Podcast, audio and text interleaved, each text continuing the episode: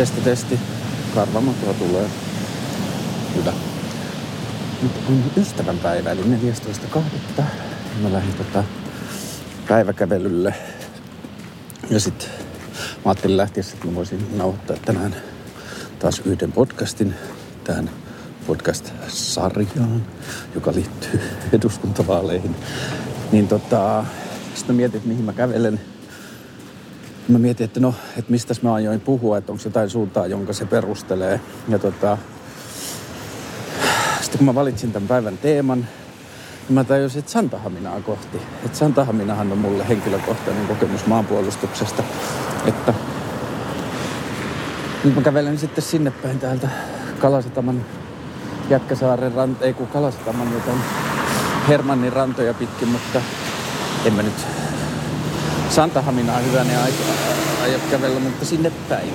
Mutta mä nyt kävelen niin kuin tarvii ja katson sitä suuntaa.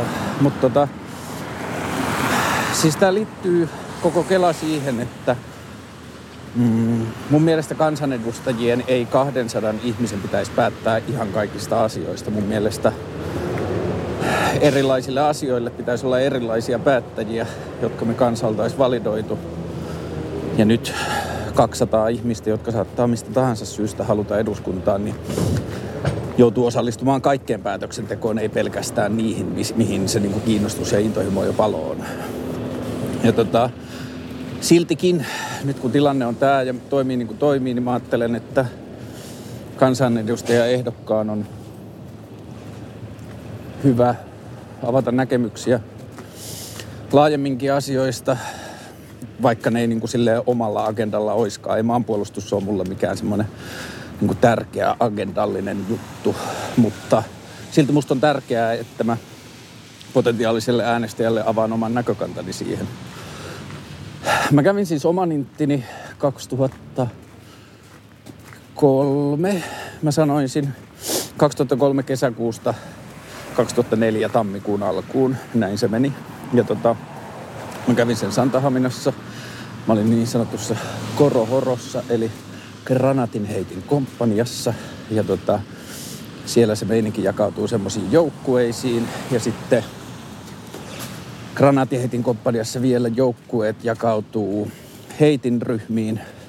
Että yksi joukkue vaikka sanotaan 30 ihmistä ja sitten sit tehdään kolme tai neljä heitin ryhmää, joihin jokaisen tarvitaan viisi tai kuusi ihmistä plus sitten niin kuin eri, muita tehtäviä tekevät ihmiset. Ja sitten meillä oli alikersantteja liian vähän, jotka yleensä oli tällaisten heittimien johtajia, niin sitten jostain kumman syystä ää, mut nimettiin sitten yhden tällaisen heittimen johtajaksi. Ja mä olin niin kuin puoli vuotta sitten ää, niin mä kävin vaan puoli vuotta intin, mutta sitten mä olin niin kuin sanotaan kolme tai neljä kuukautta kaiken heitin harjoittelun, niin mä olin sitten niin kuin meidän ryhmän vetäjä.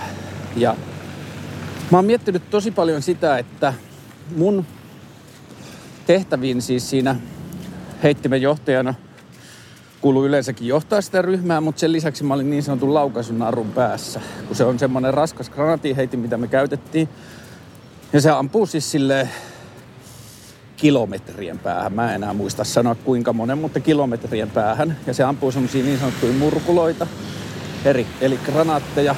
Ja ne on sellaisia, että kun ne osuu maahan, niin ne ampuu sille tyylin 30 sentin korkuudella ää, ympäriinsä semmoista niin metallisilppua ihan valtavalla vauhdilla. Eli toisin sanoen, jos sä ammut se johonkin ihmisryhmää tai sellaiselle alueelle, niin sitten se vaan maahan törmätessään hirstoo sen koko semmoisen ra- täysrautaisen granaatin siellä sisällä olevalle räjähteelle semmoiseksi teräväksi metallisilpuksi ja sitten se menee vähän niin kuin läpi kaikesta, mihin se osuu.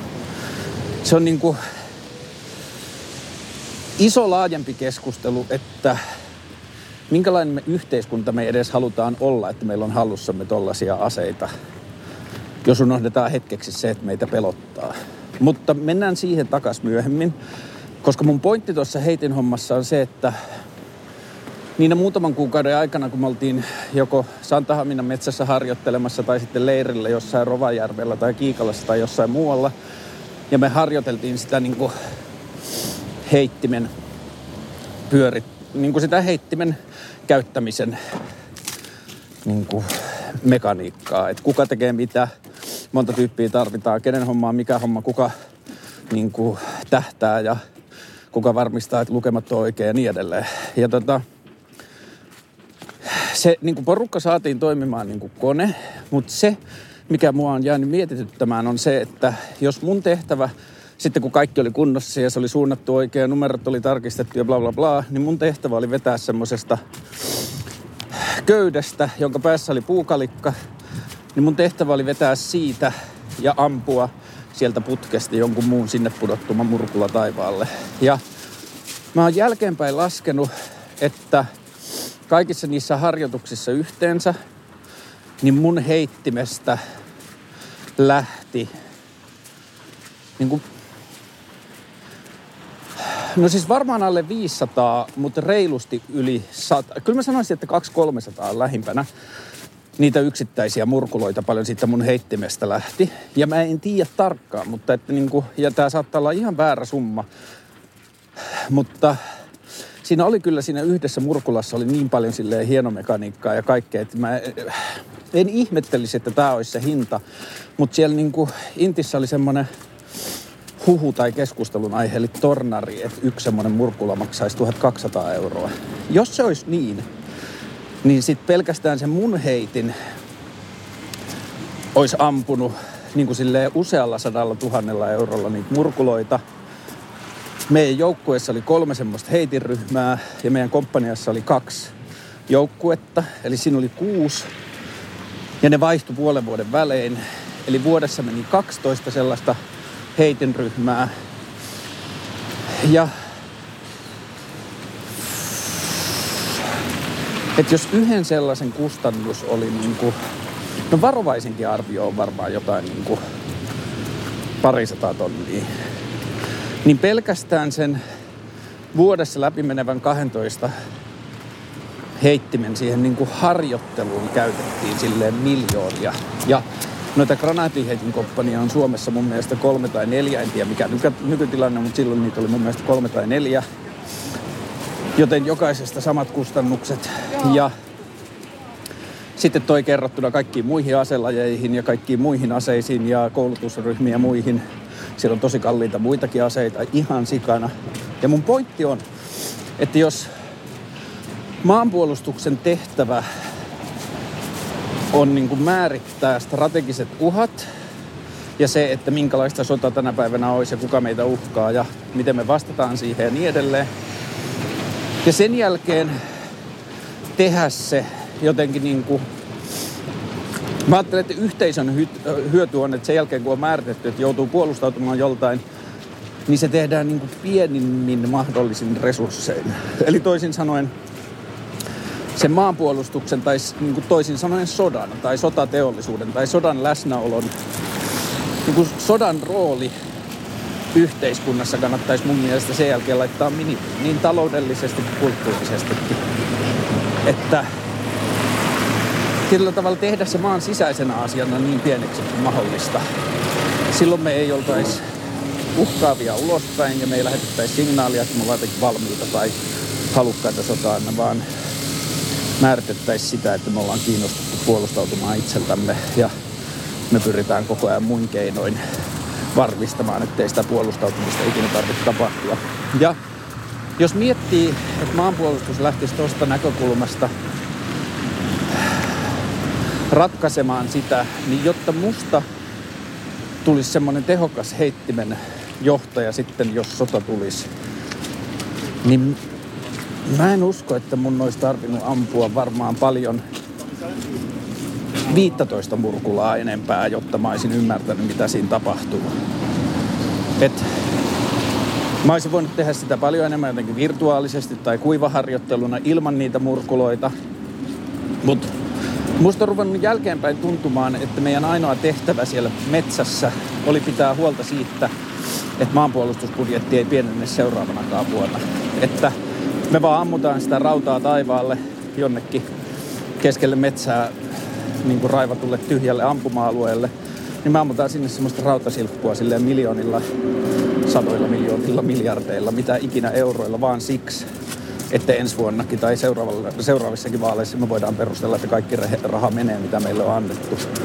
Mutta musta tuntuu, että sillä ei ole mitään tekemistä sen kanssa, että kuinka tehokkaasti se voitaisiin tehdä. Ja se, että kaikkien intissä kävijöiden niin intissä viettämä aika on määritetty, että se on kaikilla samanmittainen, jos ei ole mitään järkeä. Toisten hommia oppimiseen menee paljon vähemmän kuin toisten.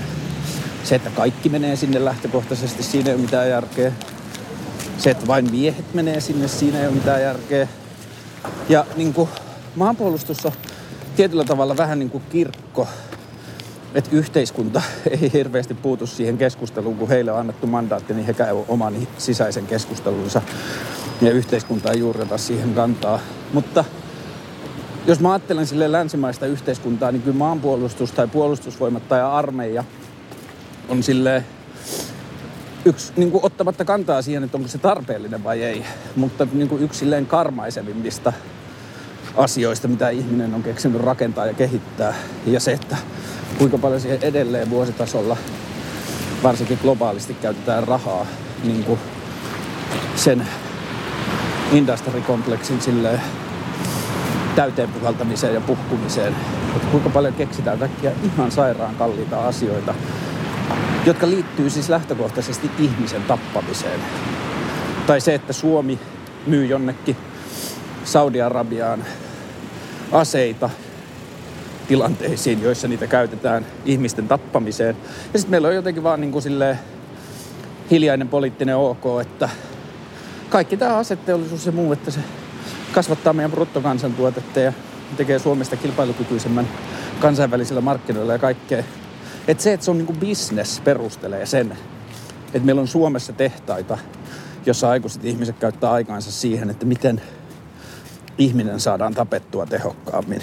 Ja mä en ole ihan varma, onko se niin kuin terve systeemi olla yhteiskunnassa. Tai pitäisikö sen niin kuin olemassaoloa tai vahvuutta jotenkin jatkuvasti varmistella ja tukea, vai päinvastoin alkaa tutkimaan, että kuinka pieneksi me voidaan se ajaa.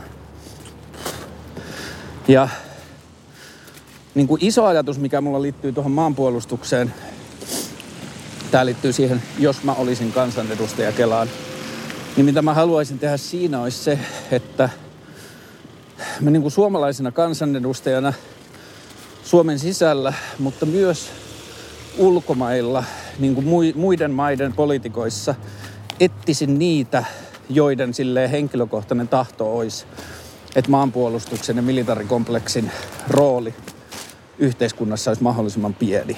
Ja musta tuntuu, että niitä ihmisiä on aika paljon, mutta sille ei ole semmoista niin kuin varsinaisesti semmoista poliittista valintoitua keskustelua, jossa sitä käydään kunnolla. Ja jos sitä alettaisiin globaalisti selvittää, että kuinka paljon sitä on minkäkin maan päättävissä elimissä, niin me voidaan löytää niin kuin yllättävän isoja alueita tyyliin seuraavan parin 30 vuoden aikana, jossa me löydetään niin kuin silleen ensimmäisiä maita, jossa yli puolet jo uskaltaa niin kuin lähteä siihen suuntaan, että valtio pyrkii minimum.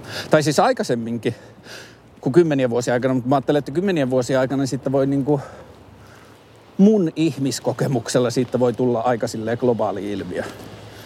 Musta tuntuu, mun henkilökohtainen fiilis, että suurin osa maailman ihmisistä on sille rauhaa rakastavia eikä lähtökohtaisesti halua pahaa. Ja sitten niin kuin, eihän kaikki maanpuolustuksen puolustaminen liity siihen. Sehän liittyy myös pelkoon tai semmoiseen niin turvan tuottamiseen.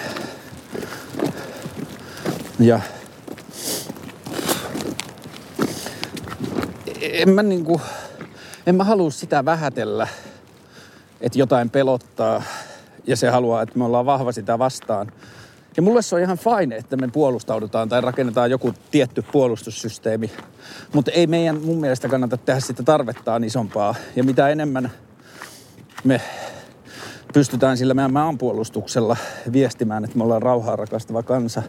Tai niin kuin, emme halua mitään pahaa kellekään, niin sitä suurempi todennäköisyys mun mielestä on, että meidän ei ikinä tarvitse lähteä mihinkään sota-asiaan. Että niin kuin ihmisten välillä niin, niin kuin mikromittakaavassa, niin myös makromittakaavassa aggressio lisää aggressiota.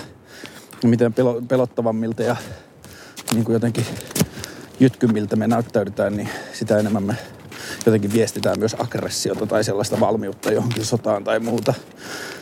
Ja sitten noissa vaalikoneissa nyt kysytään, että halutaanko NATOon ja paljon pitää ostaa hävittäjiä ja kaikkea tollasta.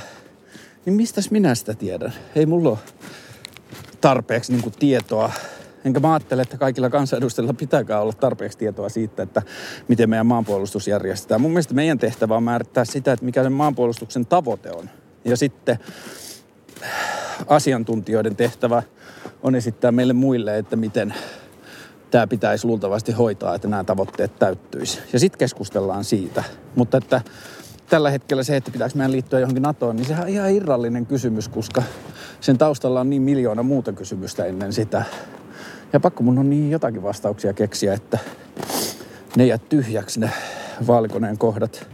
Tai sitten niin, voihan niihin jättää, niitä en osaa sanoa juttua. Mutta mun mielestä on ihan väärä lähestyminen niin jostain maanpuolustuksesta keskusteluun. Mä tulin tänne Suvilahden skeittiparkille, jossa vallitsee rauha. Täällä lunta tosi paljon ja kukaan ei halua sotaa. Mutta tota, tämä nyt varmaan sille tiivistettynä mun suhde maanpuolustukseen, että mun mielestä meidän pitäisi aloittaa kokonaan uusi keskustelu, että kuinka paljon se maanpuolustuksen rooli yhteiskunnassa on jäännettä siitä, että me ollaan sotatraumainen kansa. Ja jos me nyt rebuutattaisiin kaikki ja mietittäisiin niin kuin järkevin ja paras lähestyminen maanpuolustukseen, niin kuinka erilainen me synnytettäisiin kuin mitä meillä nyt on. Ja kuinka paljon halvemmalla ja pienemmällä hälyllä me pystyttäisiin se tekemään. Että se niin kuin, sitähän sanotaan, että rauha tai että peace is the absence of war. Ja mitä pienemmässä roolissa niin kuin sotakoneisto meidän yhteiskunnassa on, niin sitä suurempi rauha meillä vallitsee. Ja totta kai se on globaali ajatus. Aina me voidaan sanoa, että niin, mutta kuin muut, mutta kun noikin tekee noin. Mutta pitäähän jostain myös lähettää sitä viestiä, että me tehdään tätä vain siksi, koska toiset tekee, mutta me ei haluttaisi tehdä näin. Että meidän tahto olisi lopettaa koko puolustusvoimat, ei me haluta sotia ketään vastaan. Ja niin naivilta kuin se kuulostaakin, niin mun mielestä meidän pitäisi silti rakentaa meidän yhteiskunnan jotenkin tavoitteet ja isot mittakaavat tollaisten asioiden varaa. Että mitä me halutaan, mitä me pitkällä aikavälillä halutaan. Että maailma ei ole vielä sellainen, me tehdään jotain asioita näin, mutta meillä pitää olla selkeä viesti siitä, että mihin me ollaan menossa ja minkä eteen me tehdään töitä. Sitten se, niin kuin, noista asioista voi tulla myös semmoisia kansallisia missioita, että niin kuin, yhteishenkeä vahvistavia juttuja vaikka mitä. Mutta Peace to the Middle East ja kaikkialle muuallekin. Joo.